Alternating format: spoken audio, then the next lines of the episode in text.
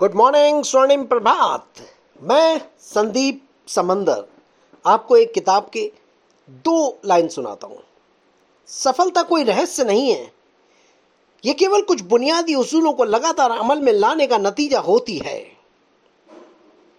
सफलता कोई रहस्य नहीं है यह केवल कुछ बुनियादी उसूलों को लगातार अमल में लाने का नतीजा होती है। इसका उल्टा भी उतना ही सही है। असफलता और कुछ नहीं, बल्कि कुछ गलतियों को लगातार दोहराने का नतीजा होती है।